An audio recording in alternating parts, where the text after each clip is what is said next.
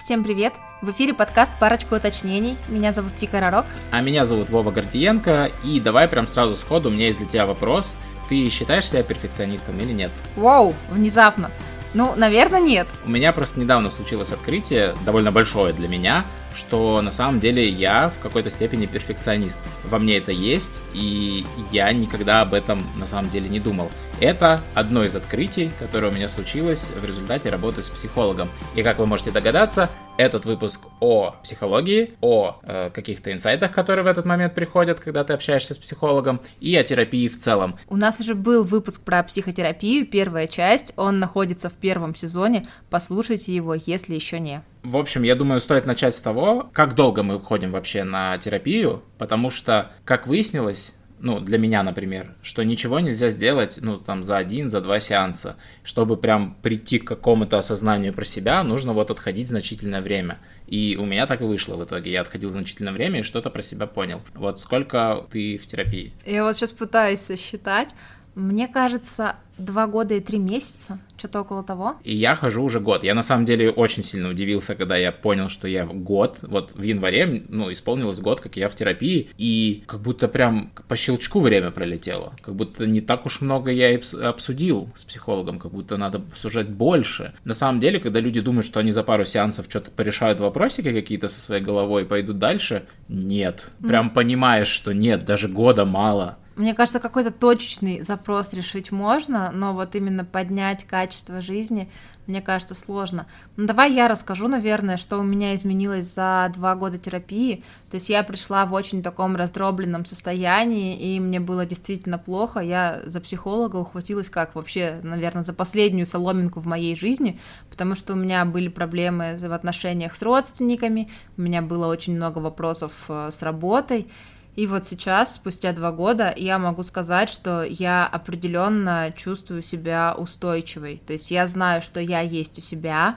я справлюсь с любыми трудностями, и как бы нет никаких нерешаемых ситуаций. То есть я сама для себя стала опорой и поддержкой, и мне кажется, это очень важное чувство, которое стоило того, чтобы заниматься больше двух лет каждую неделю ну, я реально каждую неделю ходила к психологу, ну, там, за исключением каких-то форс-мажоров, болезней и отпусков, то есть я знала, что вот там в конце недели стабильно у меня будет час, а, ради которого стоит, возможно, держаться даже всю неделю, когда просто невероятно тяжело. Но со временем, то есть я понимаю, что мне стало легче, и сейчас вместо того, чтобы ходить раз в неделю, я занимаюсь раз в две недели. То есть консультации стали реже, а у меня больше нет необходимости вот прям так часто общаться.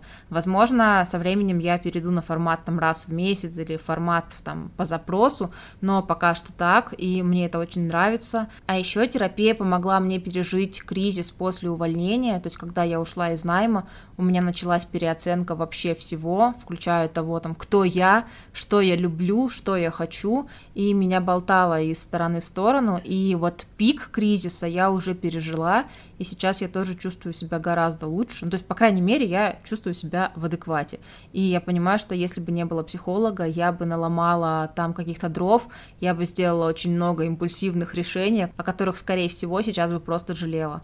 А так, ну, все хорошо. Потихонечку идем в счастливое будущее. А как у тебя? Я пришел к психологу год назад, потому что я понял, что после 22 года, после переезда, после увольнения у меня накопилось огромное количество тревоги внутри меня где-то, и она просто разъедала меня как будто изнутри. У меня было вот прям такое ощущение, что у меня внутри пожар в виде тревоги. Его либо надо потушить, либо научиться как-то с ним жить и ну, как-то с ним работать. С таким запросом я пошел а, изначально к психологу, вот что делать с тревогой. И каждый сеанс, независимо от того, что мы обсуждали, а мы обсуждали очень разные темы, главным лейтмотивом было во мне очень много тревоги, она мешает мне жить, она мешает делать мне то, что мы сейчас обсуждаем, она мешает мне делать то, что мы на прошлом сеансе обсуждали, и она всегда со мной. Вот даже вот, я прям говорю психологу, вот мы прям сейчас разговариваем, а я ее ощущаю. Спустя год я готов сказать, что я очень сильно уменьшил влияние тревоги на свою жизнь.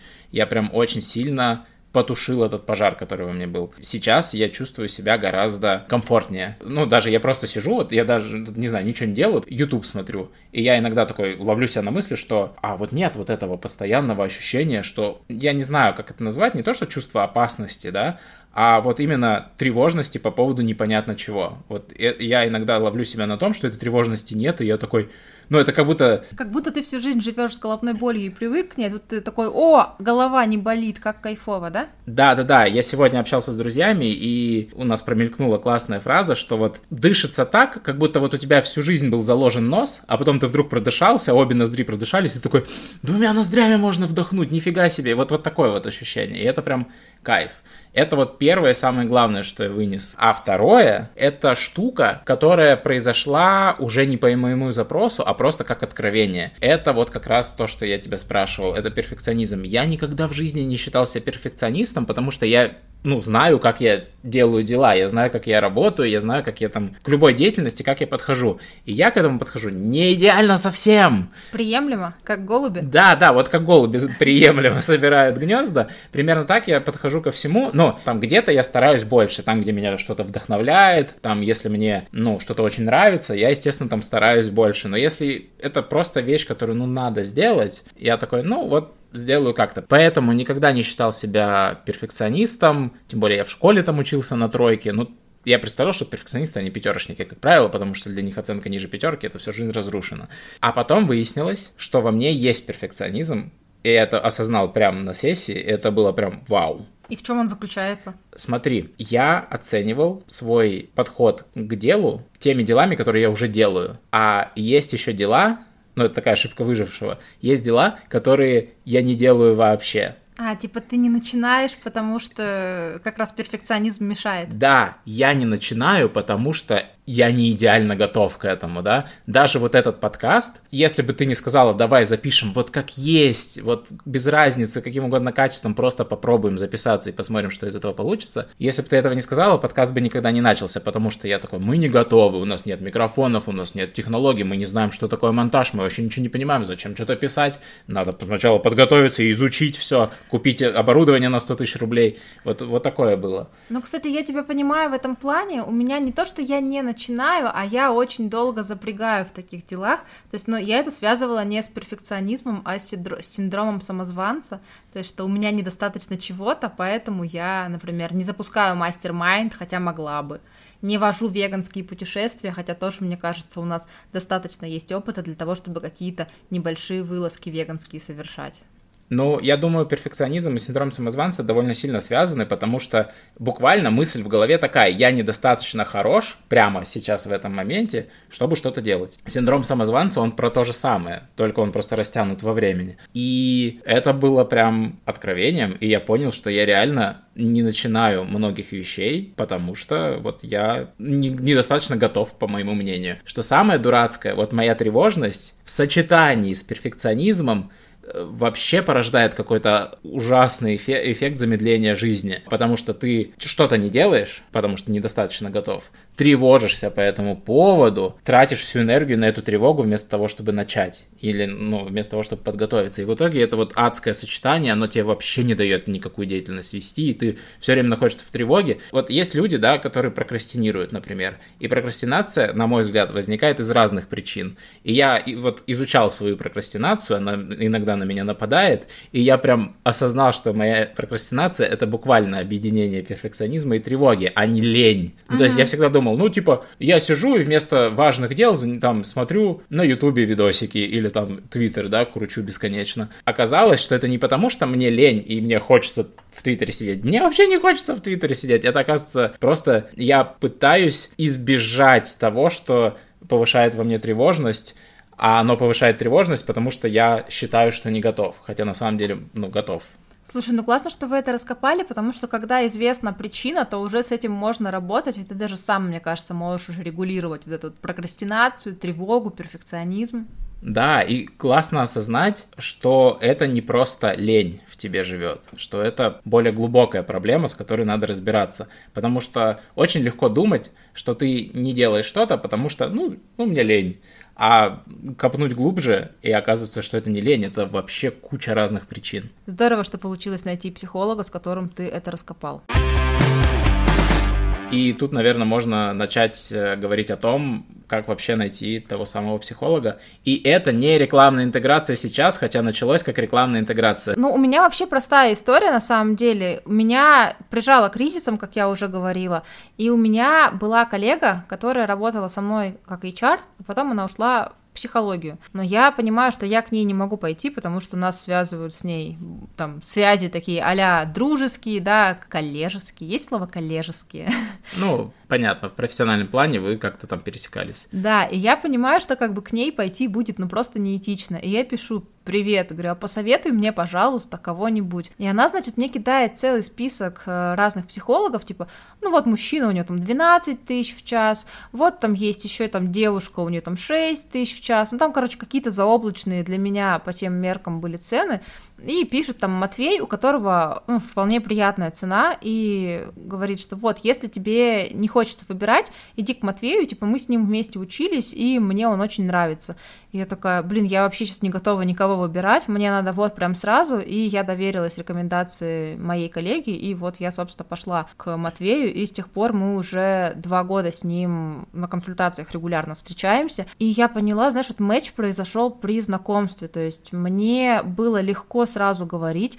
Мы перешли на «ты», мы договорились о том, что можно материться, сколько мне влезет, а, а мне нужно очень много материться во время наших консультаций и сессий. И вот как-то оно так сразу э, легко поехало. Причем я когда пришла, говорю, у меня есть две темы, которые хочется обсудить. Это взаимоотношения с родственниками и работа. И я думаю, он сейчас скажет, с чего начать. А он мне переадресовывает вопрос, типа, и с чего начнем? И я такая, ох ты, нифига себе. Ну, в этот момент начало формироваться доверие между нами, то есть, что оказывается, оказывается, я могу сама выбирать, то есть я могу там рулить процессом, и вот это вот пространство поддержки, там, всеобщего принятия, оно начало как раз, мне кажется, вот в этот момент строиться, и мне прям по кайфу то, с кем я сейчас консультируюсь. Прикольная получилась история, на мой взгляд. Я думаю, тут очень сильно еще удача сроляла, потому что много историй про то, как людям, ну, не подходили психологи, и они там несколько раз меняли. А... Да, у меня есть такая история, я ее на сегодня, на попозже приготовила. У меня было немножко по-другому, потому что я выбирал психолога на платформе, и это буквально выглядело, как я смотрел, вот знаешь, как, как HR отсматривает резюме. Угу. Вот у меня также было, была огромная база психологов, я смотрел а, разные вещи, и оформлено все было по-разному. У кого-то был только текст, и было написано, ну, с какими запросами психолог работает, какой, какой у него опыт, да, для кого-то важна личность психолога, потому там еще о себе было что-то написано,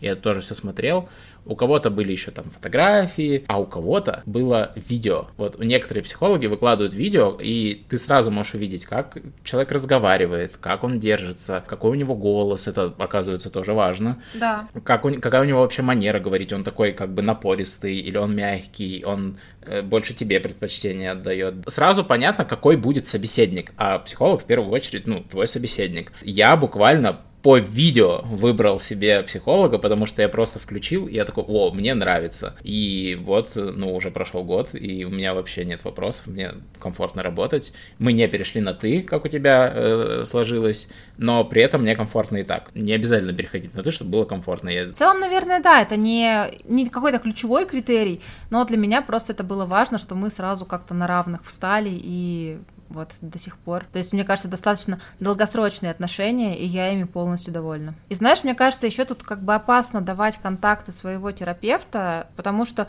то, что подошло мне, совсем не обязательно, что подойдет кому-то другому. И вот это действительно ты правильно упомянул, что какой-то элемент удачи здесь есть, потому что у меня был еще один опыт, как раз совсем неудачный. Мне нужно было а, сходить именно к психотерапевту, то есть не психологу, а человеку, который может выписать препараты. И я тоже искала рекомендации, и мне посоветовали там суперопытную женщину, которая как раз имя, отчество и на вы, и то что она вообще прекрасная, там, эксперт, все супер, а я пришла и столкнулась с жестким обесцениванием, ну, то есть она меня буквально размазала вопросами, там, типа, а что ты тревожишься? А ты думаешь, мы в 90-е не жили, и что, вот мы выжили, а ты что думаешь, не выживем? И я такая, а вы точно психотерапевт? И у нее там еще какие-то, знаете, там волшебный шар стоял, там карты Таро. И, в общем, это было очень странно. И я вышла прям с ощущением, что меня там, ну, облили вся, всякими помоями. И вот это как раз та рекомендация, которая не подошла, поэтому мне кажется, что вот вам, как, если вы пойдете к психологу, когда вы пойдете к психологу, нужно какой-то тоже понимать список критериев, что для вас важно и на что смотреть при установочной сессии. Э, карты Таро у психолога, ну, у психотерапевта, это, конечно, мощно, я бы сказал. Ну, то есть э, человек буквально наличием этого как будто признается, что он юзает манипулятивные практики со своими клиентами. И, возможно, она вот так пыталась на тебя давить, потому что это же тоже способ манипуляции, понизить самооценку клиента, а потом вот он радостно к тебе прибежит решать этот вопрос. Но она еще мне прописала таблетки, которые на самом деле являются фуфломицином и не продаются нигде, кроме России и Беларуси, то есть это не признанные докмет э, лекарства. И она мне выписала там, допустим, 60 таблеток, а рецепт дала на 20, чтобы я к ней еще приходила за рецептом, продляла, а каждое посещение, каждый рецепт стоит тоже определенную сумму. Ну, то есть, как по мне, она просто воспользовалась моим уязвимым положением и вот на этом сыграла. Как бы хорошо, что у меня хватило какой-то внутренней опоры справиться с тяжелой ситуацией, и я обошлась вообще без препаратов.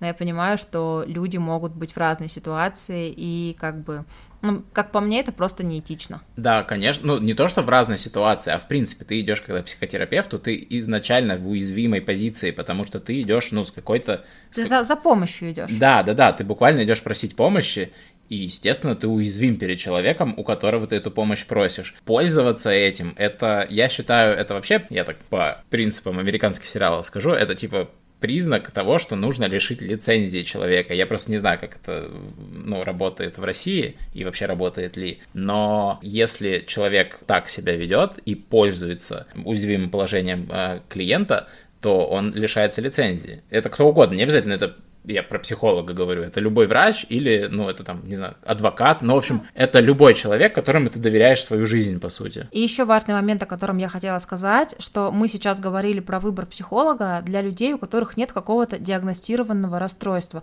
Почему это важно? Потому что я знаю человека, например, у которого было подозрение на шизофрению, и конкретный был симптом а, голоса в голове, которые там приказывали ему что-то делать, типа вот прямо сейчас иди и сделай это. И он тоже наблюдался у специалиста, уже у хорошего психотерапевта, и ему сказали, что нужен психолог как раз с такой квалификацией, то есть что если человек не работал с голосами в голове, то он может случайно, неосознанно навредить этому человеку, поэтому тут тоже как бы калибруйте ситуацию под себя, будьте осторожны и берегитесь. Ну, то есть, когда ты выбираешь психолога, очень важно смотреть на то, с чем он работал раньше, и поэтому важно видеть опыт твоего психолога. И второе, это психолог должен обозначать, с чем он вообще работает. И третье, это важно не скрывать. То есть важно приходить и честно говорить, какой у тебя запрос, почему, и если есть какие-то дополнительные критерии или особенности, то тоже о них открыто рассказывать. Ну да, сеанс у психолога такой же, как сеанс у врача. Не надо ничего утаивать. Если что-то болит, говори об этом. Кстати, про голоса в голове. У меня в голове тоже есть голоса, но не вот эти вот, которые являются симптомом чего-то, а тот самый поддерживающий голос или тот самый поток мыслей, с которым я существую. Как у тебя? Как ты мыслишь? Ох, это очень большая тема, и я бы хотел и третий выпуск такой сделать, и подготовиться к нему, почитать какие-нибудь научные работы по поводу того, как вообще люди думают, потому что я вот, э, когда стал ходить э, на терапию, и в целом последнее время я очень много об этом думаю, вообще о том, а как люди думают, потому что есть ощущение, судя по тому, что люди пишут, вот э, ты общаешься с кем-то, вот как ты разговариваешь, как люди разговаривают, создается впечатление, что люди реально немножко по-разному думают, но иногда встречаются вообще радикальные штуки. Вот как думаю я? У меня много всего в голове. Там просто взрывы, фейерверки. Ну, в общем, там прям постоянно тусня. Вот, что я могу сказать. Не имеется в виду, что там много разных голосов, да? А смотри, есть самый глубокий слой, который можно, наверное, называть подсознанием. Про это еще Харари писал. Харари это человек, который пишет про, собственно, человечество и как оно живет, и про историю человечества. И вот он писал, что когда он поехал на ретрит первый раз, на вот этот молчащий, когда нужно молчать, он сильно удивился тому, что по сути, его я, который он сознает и контролирует, это лишь маленькая, маленькая точка внутри его сознания, которая только обозревает весь остальной мозг, видит этот ужасный поток, мощный этих мыслей, и вот только весь контроль, то, что ты выхватываешь какие-то мысли, уже ими оперируешь. И вот я четко осознаю вот этот мощный поток, я у себя его тоже слышу в голове, я не знаю, как это сказать. Потом есть несколько слоев мыслей, например, я не знаю, у всех людей так нет, но я легко могу думать о трех вещах одновременно, параллельно. Я могу думать так, я вот в своей книжке сейчас вот напишу вот это, вот еще вот это, а в следующей книге, это уже второй поток мыслей пошел, я буду делать то-то, то-то, и у меня уже о двух книгах пошло параллельно, а еще третьим слоем у меня музыка в голове играет. Ну вот я недавно лежу, думаю о книгах перед сном, э, что я там напишу, что я придумаю. И у меня еще проклятый старый дом в, в голове играет параллельно. И это вообще мне не мешает думать. Вот, кстати, про музыку вообще же за, потому что у меня тоже на фоне постоянно что-то играет. То есть я просыпаюсь с песнями, засыпаю с песнями, они в течение дня со мной там иногда заедают, иногда просто меняются, как такое радио Ророк FM. И вот у меня немножко по-другому строится все-таки, наверное, мышление, не как у тебя. То есть у меня какой-то поток мыслей тоже может быть, какой-то рандом там, знаете, мелькает, как, я не знаю, облако слов какое-то, которое постоянно меняется. И есть вот голос, который типа второе я. Ну, то есть я не знаю почему, но я разговариваю с собой во множественном числе.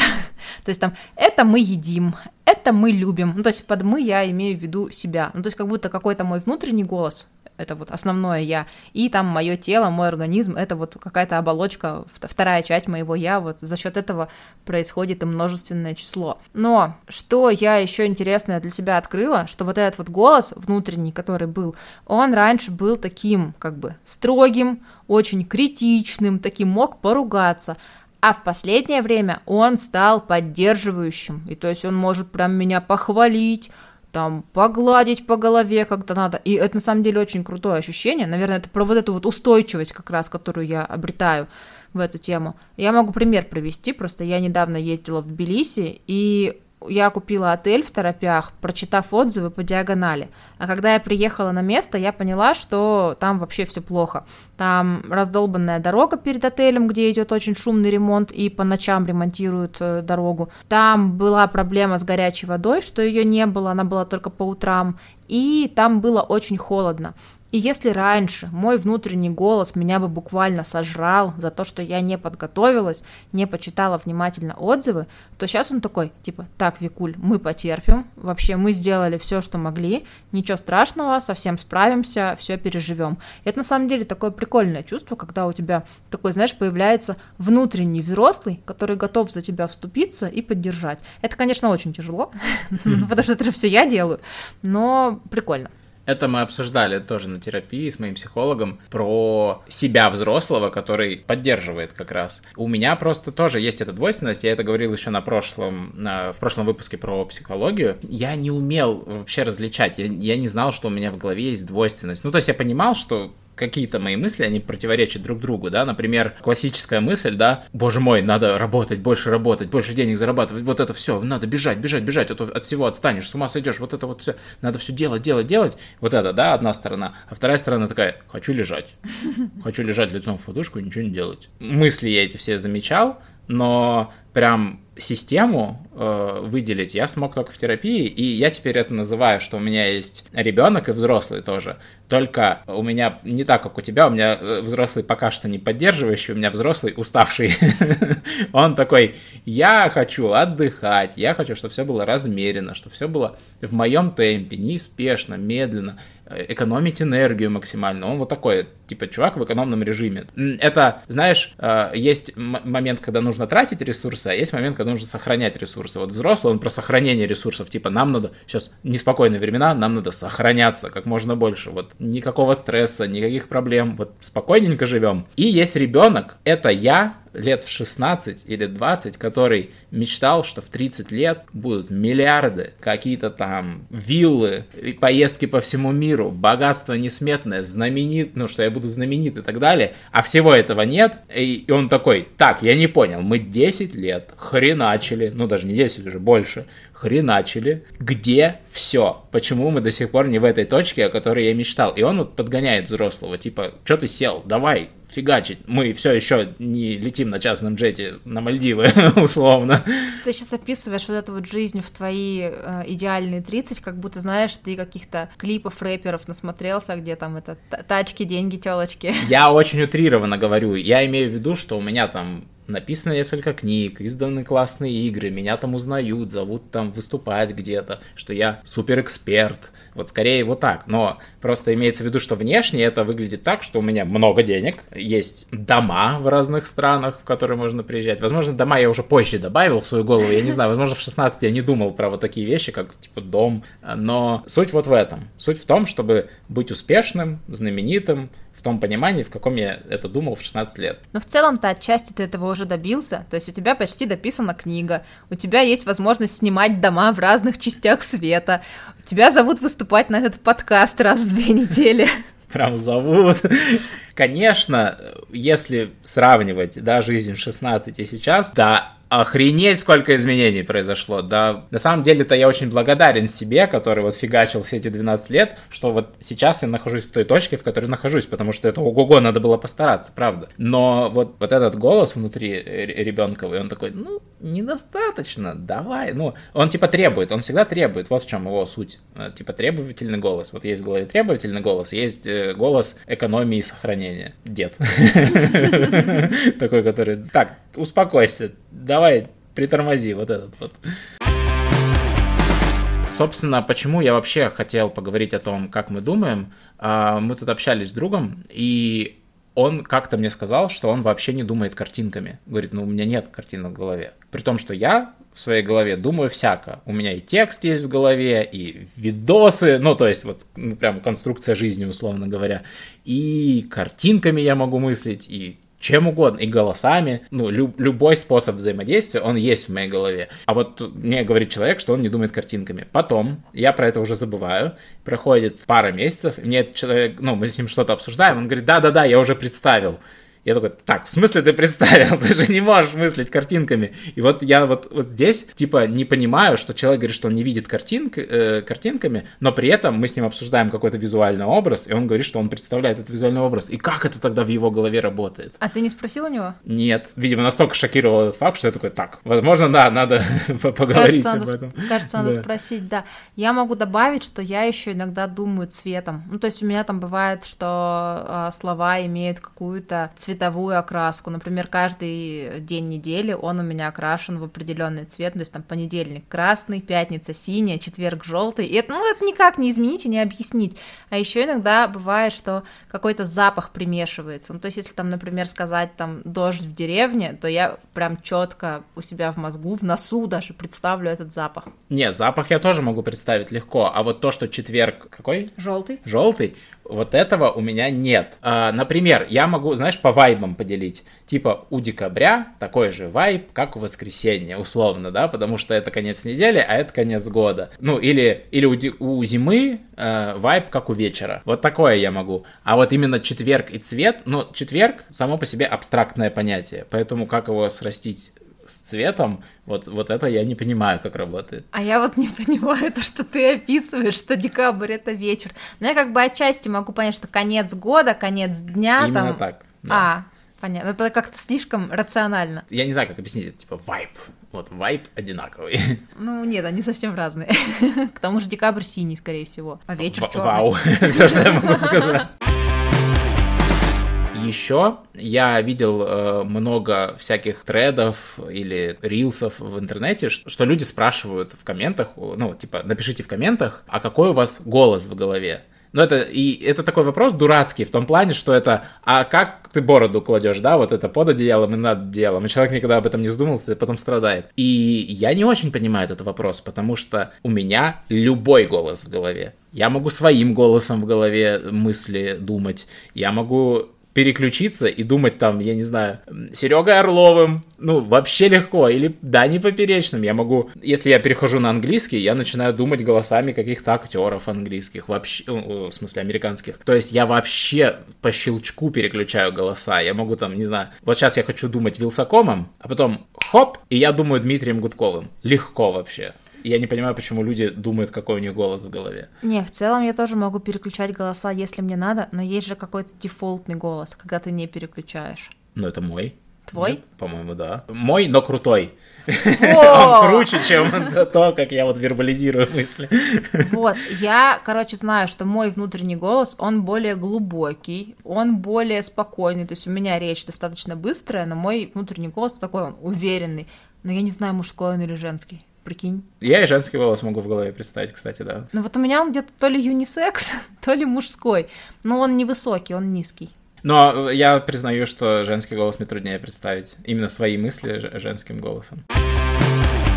И завершая этот вот большой блок, на каникулах я обычно либо во что-то переигрываю, либо что-то пересматриваю. И вот какое осознание я понял. Я нашел главное в мире произведение искусства, про интерпретацию человеческого сознания. То есть вот именно внутри этого произведения искусства человеческое сознание лучше всего раскрывается. И это видеоигра, конечно же, геймдизайнер, что еще может сказать? Конечно же, это игра. И я говорю про Disco Elysium, где ребята проделали потрясающую работу с тем, чтобы разложить а, вот внутренний вот этот человеческий поток, поток мыслей на 24 разных голоса. Каждый этот голос принадлежит эмоции и, или не эмоции, а вот части человеческого сознания. Я не знаю, как это назвать. Вот эмпатия. Это же не столько эмоция, сколько вот именно просто часть мышления. Давай просто примеры сразу. Ну вот эмпатия. А, например, там была концептуализация. Что такое концептуализация? Это штука, которая позволяет все превращать в концепты. То есть это буквально вещь, которая отвечает за рождение искусства в твоей голове. Да, вот ты смотришь на картину, у тебя рождаются какие-то мысли, это концептуализация. И риторика, опять же, это позволяет тебе классно общаться с кем-то, да. И вот там много их таких, этих голосов там 24, там есть электрохимия, которая отвечает за э, любовный интерес, за возбуждение, за желание всяких, э, ну, за желание еды, алкоголя и всего прочего. И там таких вот много. Так как ты там играешь за полицейского, там даже есть полицейская волна. Это типа чувство, которое позволяет тебе понимать других полицейских. Ну вот, ну типа профессионализм я бы это назвал. Я хотела спросить, чем это от эмпатии отличается? Ну, вот конкретной заточкой на профессию. Mm. Ну, то есть я, например, наверное, тоже любого э, человека из игровой разработки пойму лучше, чем любого другого человека. Ну да, наверное, типа, что есть общая сцепка сразу. Да-да-да. Ну вот, и там таких э, штук много, у, у них у всех свой голос, свои какие-то вот настроения, и они вот заточены именно на свою тему. И это идеально рассказывает о том, как мозг вообще работает именно в плане потока мыслей. Звучит прикольно. Наверняка они сильно заморочились со озвучкой и потратили много денег, если еще актеров звали на озвучку этого. Ну, там было озвучено не все, но да, это была э, значительная часть бюджета, и они очень большую ставку на это поставили, но и не прогадали. Это действительно круто именно вот голоса слушать. И еще последний вопрос, который хотелось сегодня обсудить. Вот смотри, мы уже с тобой достаточно давно в терапии, и я знаю, что многих людей может пугать, что как так ты заходишь ну, на такой долгий период лечиться, я сейчас в кавычках воздушных это беру. Ну, то есть, например, ты идешь к гастроэнтерологу, у тебя там ну, два приема, три приема, и все заканчивается. А тут получается там целый год, каждую неделю. Короче, ты когда планируешь все это заканчивать-то? Очень простой ответ я не планирую это заканчивать, потому что я не вижу в этом никакого смысла. Я тоже не планирую заканчивать, но я отвечу по-другому. Почему? Потому что надо понимать цель, с которой я пришла в терапию. Если бы я пришла решить один конкретный запрос, то мне понадобилось бы там месяц, несколько месяцев, и все решилось бы. Но моя цель это повышать качество жизни но его можно повышать бесконечно. И я вижу результаты, которые со мной каждые полгода, каждый год происходят, и это настолько кайфово, что я понимаю, что дальше будет только лучше, поэтому, возможно, я буду встречаться с психологом реже, но планов именно заканчивать терапию у меня нет. Я тут согласен. У меня первая причина, она вот похожи на твою, то есть я каждый день хочу хорошо себя чувствовать, в том числе в психологическом плане, и поэтому мне нужна там еженедельная поддержка психолога. Может быть, когда-нибудь я тоже перейду на более редкие встречи с психологом, как ты, но сейчас я понимаю, что не готов. Сейчас мне вот нужно раз в неделю, иногда мне кажется, что я даже хотел бы участить, но anyway, вот раз в неделю. И я не верю, что это в ближайшее время или вообще в какое-то время изменится, потому что не наступит того момента, когда я такой, все, теперь я все тащу сам, теперь я вообще молодец. Все-таки я считаю, что Человеку нужна какая-то подпитка извне, поддержка, и психолог это один из очень эффективных методов себя поддержать на самом-то деле и, условно говоря, вывозить эту жизнь. Вторая тема это я просто думаю о себе, рефлексирую, и я такой, ну там еще Авгиевы конюшни, конечно. Там еще грести и грести. Поэтому мы с психологом надолго тут застряли и будем это все разгребать. То есть я прям чувствую в себе, что ну, много тем еще много тем, которые стоит обсудить. А еще текущая есть, да, жизнь, и ее тоже надо как-то рефлексировать и обсуждать с психологом. Поэтому это долгосрочная тема точно. Вот, ты меня натолкнул на такую мысль, что мы же еще меняемся со временем. И то есть, если посмотреть, как я изначально приходила к психологу, у меня там была просто какая-то вместо запроса каша. Я вываливала все, что вообще вот так вот. Сейчас я уже говорю, слушай, меня волнует вот это, давай поговорим вот об этом. И то есть я меняюсь, и мои запросы меняются, и, соответственно, скорее всего, так и будет продолжаться дальше. Ну, то есть, и самое главное, что мне интересно, мне нравится рефлексировать, копаться в себе, поэтому я не вижу вообще причин с этим завязывать. Мне здесь не нравится, что люди, которые отрицают э, в целом походы к психологу и терапию, они говорят, что ну вот, вот ты ходишь годами, ну то есть, ну а где вот, типа, ну из-за того, что нет окончательной точки, они считают, что это вот такое, ну, шарлатанство, что ты просто вот с кем-то разговариваешь, он тянет с тебя деньги, и ничего не меняется, ты как бы не выходишь из этого, да, ты не вылечиваешься, условно говоря, и поэтому это все вранье. Но это же неправда. Я же понимаю, что охренеть, как все меняется. В этом-то и суть. Но из-за того, что я понимаю, что все меняется, я понимаю, что ну, нужно продолжать менять дальше. Жизнь, она не статична. Нет такой точки, в которой ты такой, ну все, я вот в ней останавливаюсь, она прям зашибись, точка, и я больше ничего в этой жизни не буду ни менять, ни делать, вот пусть идет как идет. У меня точно такого не наступит. Я всегда хочу чего-то больше, мощнее, интереснее, и в том числе это касается моей головы. Я хочу, чтобы там тоже было прикольнее, круче и так далее. Я знаешь, что хочу сказать? Что вот в первую очередь будут изменения такие, такие, что вот из твоего окружения те люди, которые говорят, что это шарлатанство, вот они отвалятся из твоего окружения, потому что ты как раз меняешься. И да, это реально происходит. И здесь можно просто провести аналогию с образованием. Кто-то, ну вот 4 года выучился в университете, или там 5 лет, или просто школу закончил, и такой, ну все, у меня достаточный багаж знаний, чтобы идти по миру. Но я же понимаю, что это не так я вот э, нахожусь в текущей точке, и я понимаю, что в будущем я буду что-то еще узнавать новое. Я буду как минимум читать новости, мне, я буду смотреть какие-то видосы по науке, я буду читать книги и обогащаться. Ну, то есть это постоянный процесс. Я всю жизнь буду получать какие-то знания. То есть образование будет со мной всегда. Пусть не такое интенсивное, как это было в университете и в школе, но все же будет. И, наверное, более заточенное в те вещи, где я хочу именно что-то новое узнавать, а не во все стороны, как это было в школе. С этой точки зрения психология про то же самое, только это не про знание окружающего мира, а это про знание себя самого. А там не меньше, чем в окружающем мире всякого-всякого, поэтому это важно. Это точно, так и есть. Мне кажется, что на этом у нас все. На самом деле у нас еще есть идея поговорить про теневые стороны, и эту тему мы вынесем на Boosty.